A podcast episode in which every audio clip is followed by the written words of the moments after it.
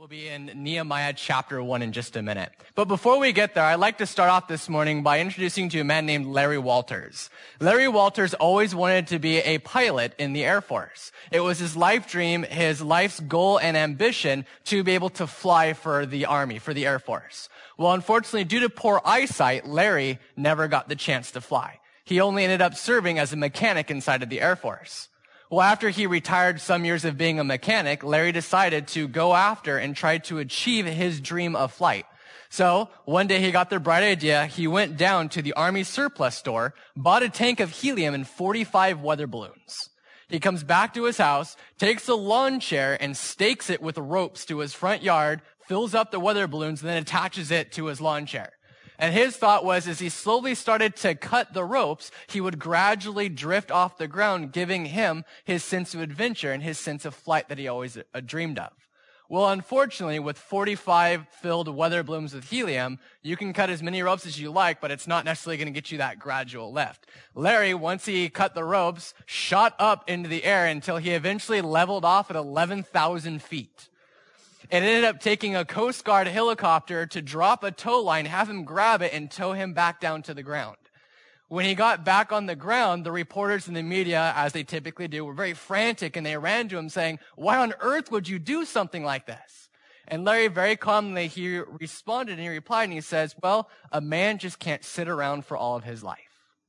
I like this story because I think that this speaks to the inner child in all of us. We all have dreams. We all have visions. We all have these ideas of grandeur that we grow up and we raise ourselves seeking this dream, this goal that this is what we want to do. But the world seems to put a limit on what we're able to achieve. We have this dream like Larry of flight, but because of circumstances, he wasn't able to achieve this in a natural setting. So we had to create this setting for himself. Same thing for us is that we have these goals and these dreams as we're going, growing up. But once we get older, reality sets in. The real world starts to hit us and we become almost confined to a comfort zone where we're in this little tiny comfort zone that we create for ourselves. Now in this comfort zone, we like it. We're safe. It's this little, little sphere where I feel safe. I'm warm. I'm protected. I know my little area and I don't want to venture out of my area because it's my comfort zone. Comfort being the name means that I should stay here. Even though on the outside there may be growth, there may be potential, there may be blessing, that's scary because it's out there in the dark. It's outside of what I know and what I'm used to. And I don't want to venture out, even though it may seem better out there. I don't want to take that risk. I don't want to take that chance. And so we let the world define how we achieve our dreams or even if we achieve our dreams. See, I'm a creature of habit and I like to stay inside of my comfort zone. I like things being organized. I like things being laid out and I like things being planned. And when things throw wrenches into my plan, I'm thrown out of my comfort zone and I freak out and get all hectic and frantic and crazy. Right? All of us have been there. We're like, whoa, whoa, whoa, what's going on right now? This is my comfort zone. It's there and I'm standing here. How do I get back in there? And we don't know what to do. And it's really difficult for us to break free from these comfort zones that we place in our lives. But you know what? The Bible is full of people that God has called to step outside of their comfort zones. God says, you're in your comfort zone, but I want to take you out of your comfort zone to do amazing, glorious, wonderful things in my name. But you have to be willing to break free from this comfort zone, from where you currently are. You know, it's been said that the Bible is all about change. And I do agree. I think that we are called to change as believers in Christ into submission to Jesus. We're supposed to change our lives by stepping outside of these comfort zones. What the world has deemed is acceptable for us to live. Because you know what? The world doesn't dictate who we are as Christians. God dictates who we are as Christians. This morning, we're starting a brand new series called Weighed Down where we take a, a, look back, we reflect upon this past year about all the things that have pressed us down, that have held us back, that have chained us from truly living out the true potential of what God has created us to be. It's a time of reflection where we all sit back and we start to think, oh, I've got New Year's resolutions coming up. Where I'm going to decide to lose weight or go to the gym more or eat less or I'm going to spin less or we start setting things based off of our past experiences. But these goals that we set are all still confined inside of our comfort zone.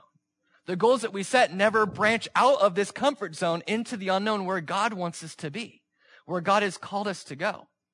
And I think that one of the biggest things that has chained us down, not just this last year, but for all of our lives, is the weight of complacency. And that's the first part of this series. It's being weighed down by complacency about living this status quo, the regular, the routine, the typical, the mundane, the day in and day out, so so lifestyle that just seems to go on and on and on. We've all been there. We all have days like that where we just get up and it's a routine. It just kicks in habit. Next thing you know, you're at work and you don't even know how you got there. It's just routine. But it's this silent killer that really prevents us from breaking free from our comfort zone and doing the things that God has created us to do. In preparation for this sermon, I was reading in the book of Nehemiah, and I realized that the first thing that God has to do in order to get us to do what he has called us to do is to break us free and get us out of our comfort zones. We see it all throughout the Bible, and I saw it very prevalent in the book of Nehemiah. And, and preparation for this, I started to see Nehemiah and read And in chapter one, we find that Nehemiah is in the winter palace of King Artaxerxes. Now, I'm a, a, biblical history buff. I like reading about Bible history and things that set the stage for it. And so, in order for us to see how this champion of God this amazing man ended up in the winter palace of the king of Persia, we have to take a look at the history. To do this, we go all the way back in time to the figure of Abraham. You see, Abraham made a covenant with God. And God said, Abraham, if you're faithful and if you obey, I will give you a great nation of descendants. And so Abraham, we know that he was faithful. We know that he obeyed because in scripture in Genesis it says that his faith was credited to him as righteousness. And because he obeyed, the Hebrew nation was born. And the Hebrew nation, this great, amazing people that God had risen up, were like, yay, God. And they're like, yay, let's do other things other than worship God. And so they started to stray away. And so because of this, they became enslaved to the Egyptians. And we read that the Egyptians were ruthless people. They worked them tirelessly. But God still had a plan for his chosen people. God sent a deliverer in Moses to rescue them from their slavery, to part the Red Sea, to do these amazing miracles to show them the power of who God is and what he can do.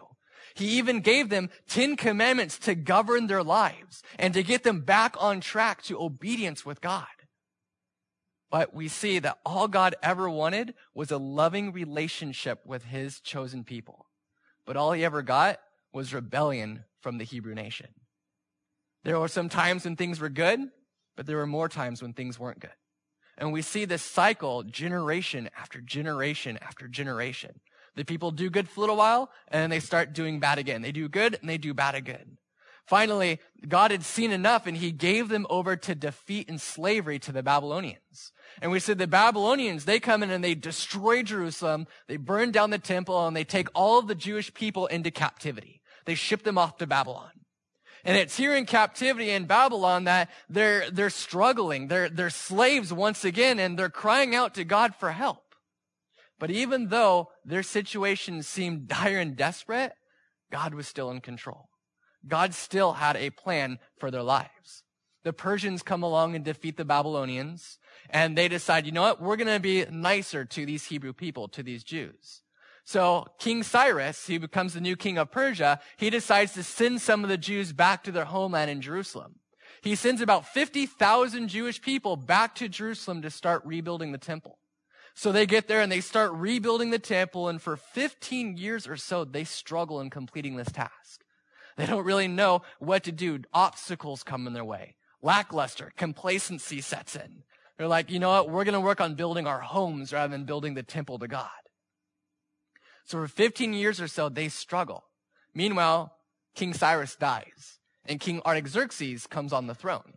And we read in the book of Ezra that Ezra is sent to the land of Jerusalem to govern the area. And as he gets there, he sees that the temple is finally rebuilt, but in Jerusalem, the walls and the gates are still in shambles. The people are not protected, so they're vulnerable. They're scared. They're frightened. They don't know what to do.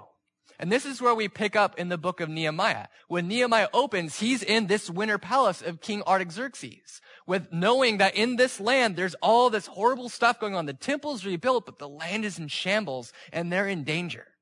And so we're going to read Nehemiah chapter one. It's about 11 verses. So if you look at your Bibles or it's up here on the screens and follow along with me. In the month of Kislev, in the 20th year, while I was in the citadel of Susa, Hanani, one of my brothers came from Judah with some other men. And I questioned them about the Jewish remnant that had survived the exile and also about Jerusalem. They said to me, those who survived the exile and are back in the province are in great trouble and disgrace. The wall of Jerusalem, it's broken down and its gates have been burned with fire. When I heard these things, I sat down and wept. For some days I mourned and fasted and prayed before the God of heaven. Then I said, Lord, the God of heaven, the great and awesome God, who keeps his covenant of love with those who love and keep his commandments. Let your ear be attentive and your eyes open to hear the prayer your servant is praying before you day and night for your servants, the people of Israel. I confess the sins we Israelites, including myself and my father's family, have committed against you. We have acted very wickedly towards you. We have not obeyed the commands, decrees, and laws you gave your servant Moses. Remember the instruction you gave your servant Moses, saying, If you are unfaithful, I will scatter you among the nations. But if you return to me and obey my commands, then even if your exiled people are at the farthest horizon, I will gather them from there and bring them to the place I have chosen as a dwelling for my name. They are your servants and your people whom you redeemed by your great strength and your mighty hand. Lord, let your ear be attentive to the prayer of this your servant and to the prayer of your servants who delight in revering your name. Give your servant success today by granting him favor in the presence of this man. I was cupbearer to the king. I really like this story because I think in order to understand the true context, we have to take a look at this very last portion of verse 11. This last sentence says, I was cupbearer to the king. Doesn't sound like much, does it? All this great things like I hear the trouble and the stress and I'm compelled to do something. And then he ends with this awkward statement. Oh yeah. And by the way, I was cupbearer to the king. And it seems out of place to us. But when we really look at it, we see that Nehemiah was in his comfort zone. Nehemiah had a good job and he knew it. He probably had one of the best jobs in the kingdom besides for being the king himself.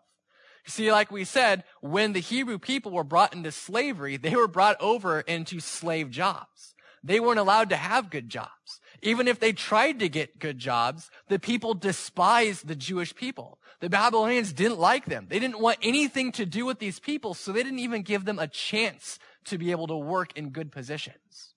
But over the time, as the Babylonians sifted out and the Persians come in, they start to assimilate into their culture and their society and they start to get these jobs. Most of Nehemiah's friends were probably laborers or field workers. But Nehemiah, he was the exception. Nehemiah was a success story during this time. I can hear Nehemiah's mom at the market bragging to all of her girlfriends, Oh, my boy Nehemiah's the best boy ever. He's the king's cupbearer, right? I don't know why she has that weird accent, but she does. You know, but at the same time, I can also see the women going, oh, not this story about Nehemiah again. We've heard this story over and over and over again. But Nehemiah was the ultimate success story. He was something to brag about. He had this great job.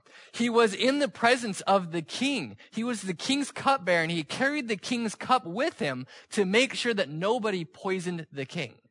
Nehemiah was important. Even though all of the people at this time, the Hebrew people were seen as insignificant and hated, Nehemiah had one of the most important jobs in all of the land. But he was still living inside of his comfort zone. God, as we see in the scripture, has just called Nehemiah out of his comfort zone. Now, many of us are happy in our comfort zones, aren't we? We like it here. We feel safe and we feel warm. And when we're asked or when we feel compelled to step outside of that comfort zone, we don't know what to do.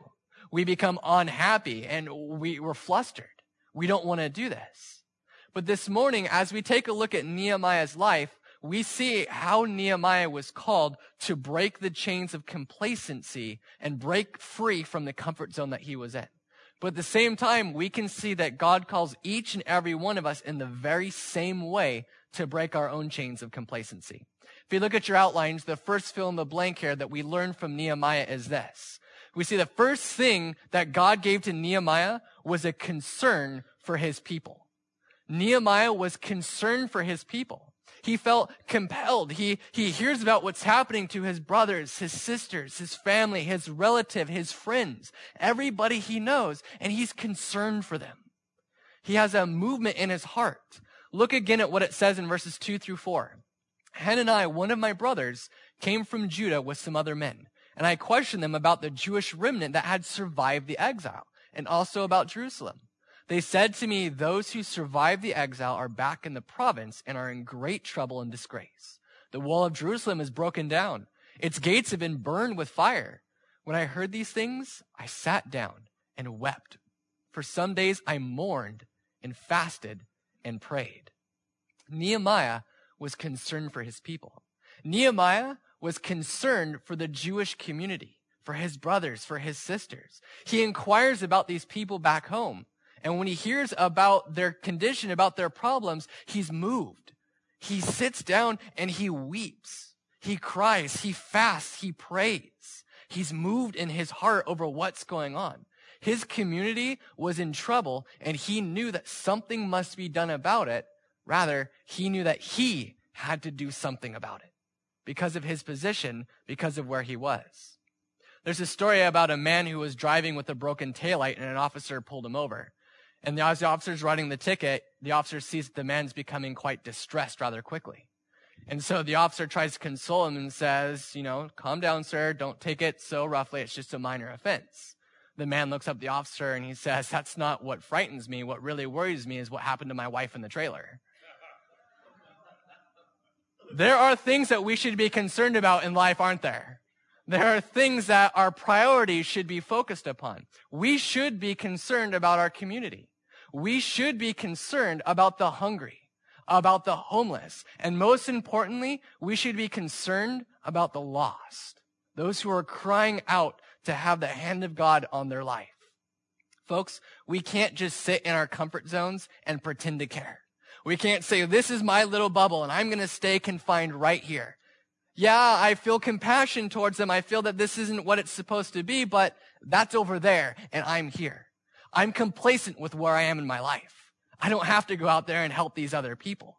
I shouldn't have to. I have so much else to do. There's so much on my plate.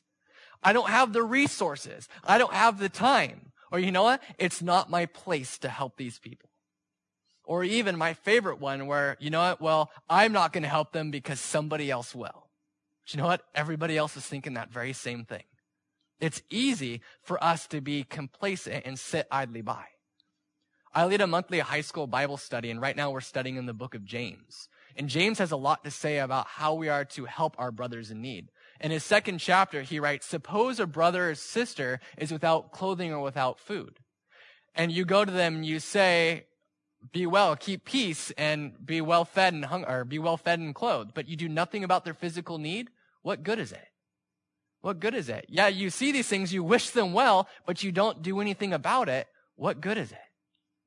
See, the point here is that we have to have a genuine concern.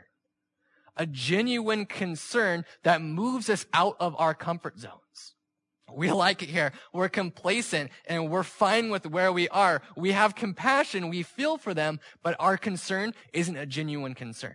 Because if it was a genuine concern, we would be out of this comfort zone lickety split to go and help the other person or the other people that we see.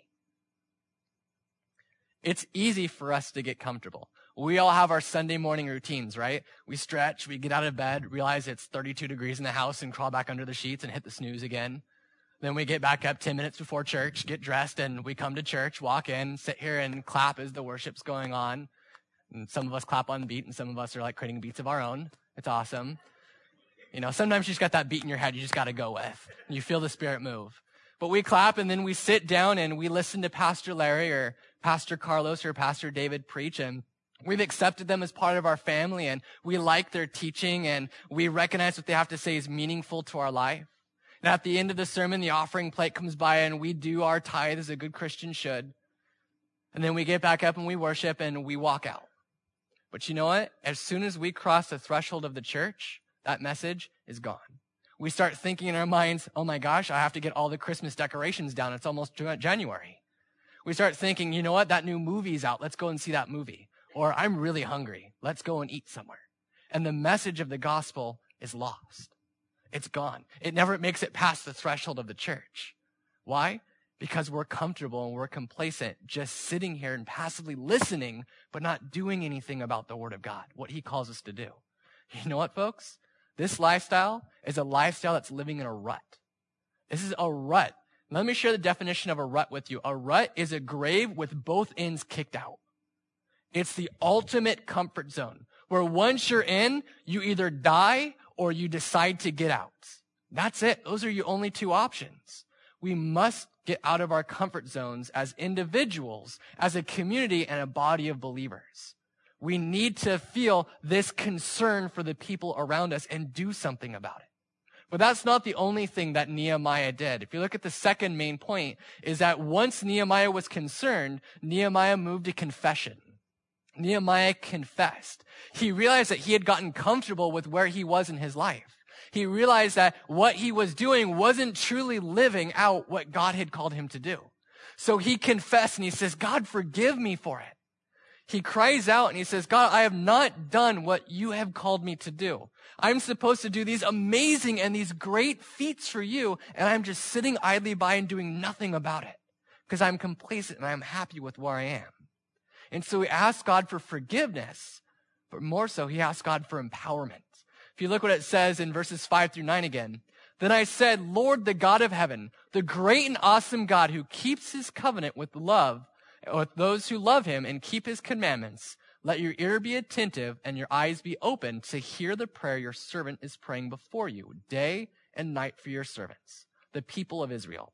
I confess the sins we Israelites, including myself and my father's family, have committed against you. We have acted very wickedly towards you. We have not obeyed the commands, the decrees, the laws you gave your servant Moses. Remember the instruction you gave your servant Moses, saying, If you are unfaithful, I will scatter you among the nations. But if you return to me and obey my commands, then even if your exiled people are at the farthest horizon, I will gather them from there and bring them to a place I have chosen as a dwelling for my name. Nehemiah, he confessed his sins. But not only did he confess his sins, he asked God for empowerment. He says, God, give me the strength. God, give me the power to break these chains of complacency. Give me the power to break free from this circle of the comfort zone that I have built for myself. Let me overcome these obstacles, these walls that confine me and press me down. But you know what? We have to do the same thing in order for us to break from our comfort zones. And this first step is we have to talk to God. We have to ask God and say, God, we all confess that we are living a complacent life, that we are living a life in a comfort zone. We need to confess these sins in our life and we need to ask God to break us from our sins of complacency and to get up and to start doing something about it. Listen to that again. We need to confess our sins of complacency and get up and start doing something about it. Complacency is just sitting idly by and not doing anything which God has called you to do. There's a story told of a Canadian goose that was flying across the farmlands of Kansas. It got separated from the rest of the flock and it spied a, a flock of geese on a pond. And they looked so much like he did that he flew down to join them. But what he didn't know is that these were Toulouse geese and the Toulouse geese don't fly. Well, he flew down, he settled in, and he was accepted by the flock. These geese were fed daily by the farmer's wife, and the Canadian goose soon got used to being fed every day and soon started getting bigger and bigger and bigger. The following year, a flock of Canadian geese came overhead, and the goose thought about flying up to join them. He started flapping his wings, and he realized that it was very difficult to fly with the extra weight. So he just decided that he was happy as he was. He had gotten used to this life and he was now living in his comfort zone. Life was good and he had settled into a life of comfort and complacency. After that, in the spring and the fall, the goose would hear the geese honking as they passed overhead. And for a minute, his eyes would look up and gleam and he'd start flapping his wings almost without realizing it. But then a day came when those others would pass overhead uttering their cry, and the now tame goose would not pay the slightest attention. Folks, we can't be like this goose. I know it's a horrible analogy, but we can't be like this goose and sit idly by, being fed by the lies and the deceit that the world feeds us, saying, you're okay right here where you are. You're fine in your little comfort zone. No, God is calling us to do so much more amazing things. We must confess the sins of complacency in our lives. We must break free from the bonds and these chains that weigh us down of complacency and ask God for his empowerment. Only God can break these chains. And that's what Nehemiah knew. The third thing that we see here is Nehemiah was concerned, Nehemiah confessed, and after he confessed, Nehemiah was convicted. Nehemiah knew that something must be done. He had to do something. He was in a great position. He had the ability to do something, and now he's convicted to act upon it. Look at the last part of verse 11. It says, Give your servant success today by granting him favor in the presence of this man. Nehemiah was convicted that he must do something. And this is ultimately what got him out of his comfort zone. He knew that he had to do something, and if he stayed in his comfort zone, he would never be able to achieve his dreams, what God was calling him to do. Nehemiah had a call to action. God had called him specifically to do something. But God is calling each and every one of us in this room to action as well. God's calling you. He's convicting your heart. We see what needs to be done. We know what it's going to take and we're concerned. We confess that we've been complacent. We ask God for guidance and for power. And we're convicted to act just like Nehemiah was convicted. This is our call to action. We must get out of our comfort zone and break these chains of complacency that weigh us down.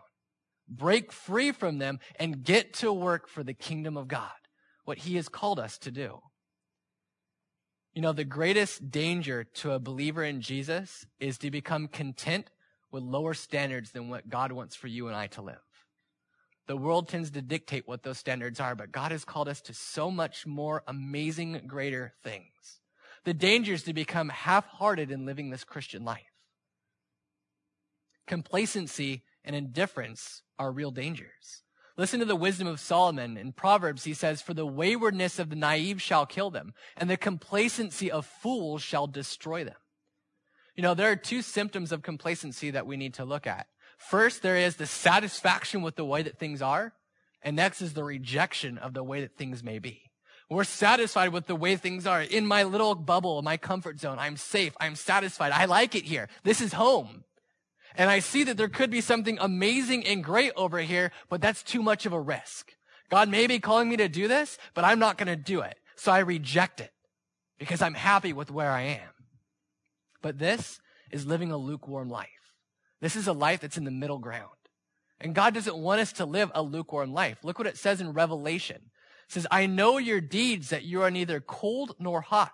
So because you are lukewarm and neither hot nor cold, I will spit you out of my mouth. The middle ground is actually the lowest ground. You see that? It's the lowest ground. Jesus says, I would rather have you love or hate. I don't like this indifference. I don't like this lukewarm living.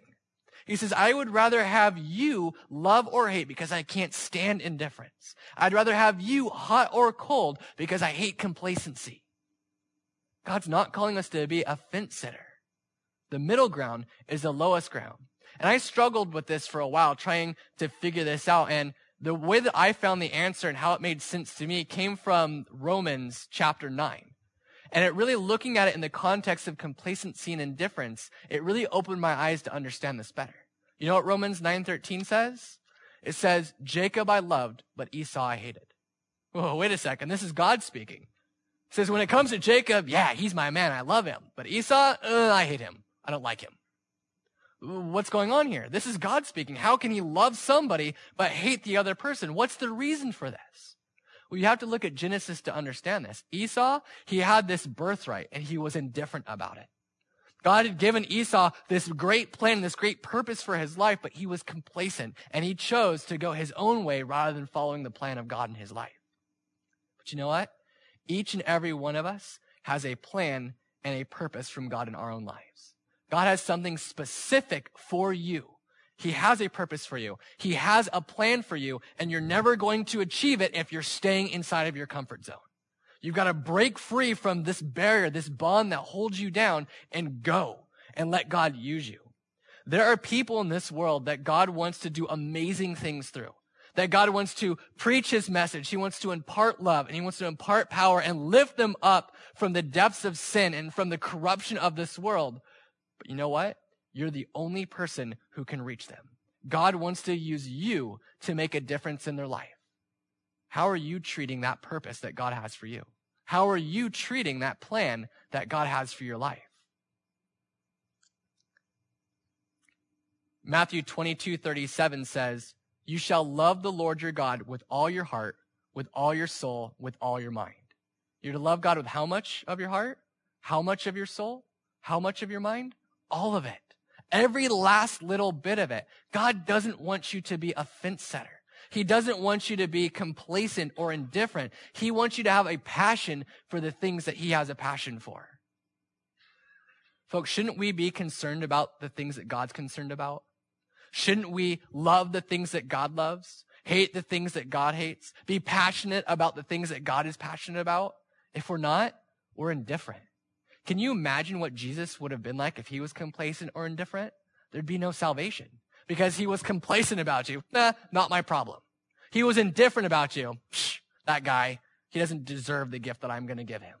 But no, we have a God who was so passionate about us so overwhelmingly in love with us that he broke through any chains of complacency, any barriers that separated him. He came down recognizing a concern for his people. These are my children. I'm concerned about them. I confess that they're living in sin and this is the only way that they're going to be freed. And I'm convicted that something has to happen because they cannot attain this righteousness on their own. So he acts upon it and he passionately goes to the cross and dies for us something that we never deserve. God did not choose the middle ground for us. At this time, I'd like to call up the worship team as we're closing. And there's one other type of conviction that I'd like to talk about this morning as they prepare. Have you felt like you want to do something in your life, but something is holding you back? That you don't have the desire or the passion to step out of your comfort zone where it's safe, where it's warm, and go into the unknown? Do you feel weighed down by complacency? Do you feel like you know that you need to do something, but you don't know how to achieve it, how to get there? This morning, what's convicting you? What is God putting on your heart? What do you feel called to do? And what barriers and what obstacles are in your path? What's preventing you from allowing God to use you to break your chains of complacency and do amazing, wonderful things in His name? Think about it and listen to what God is calling you to do.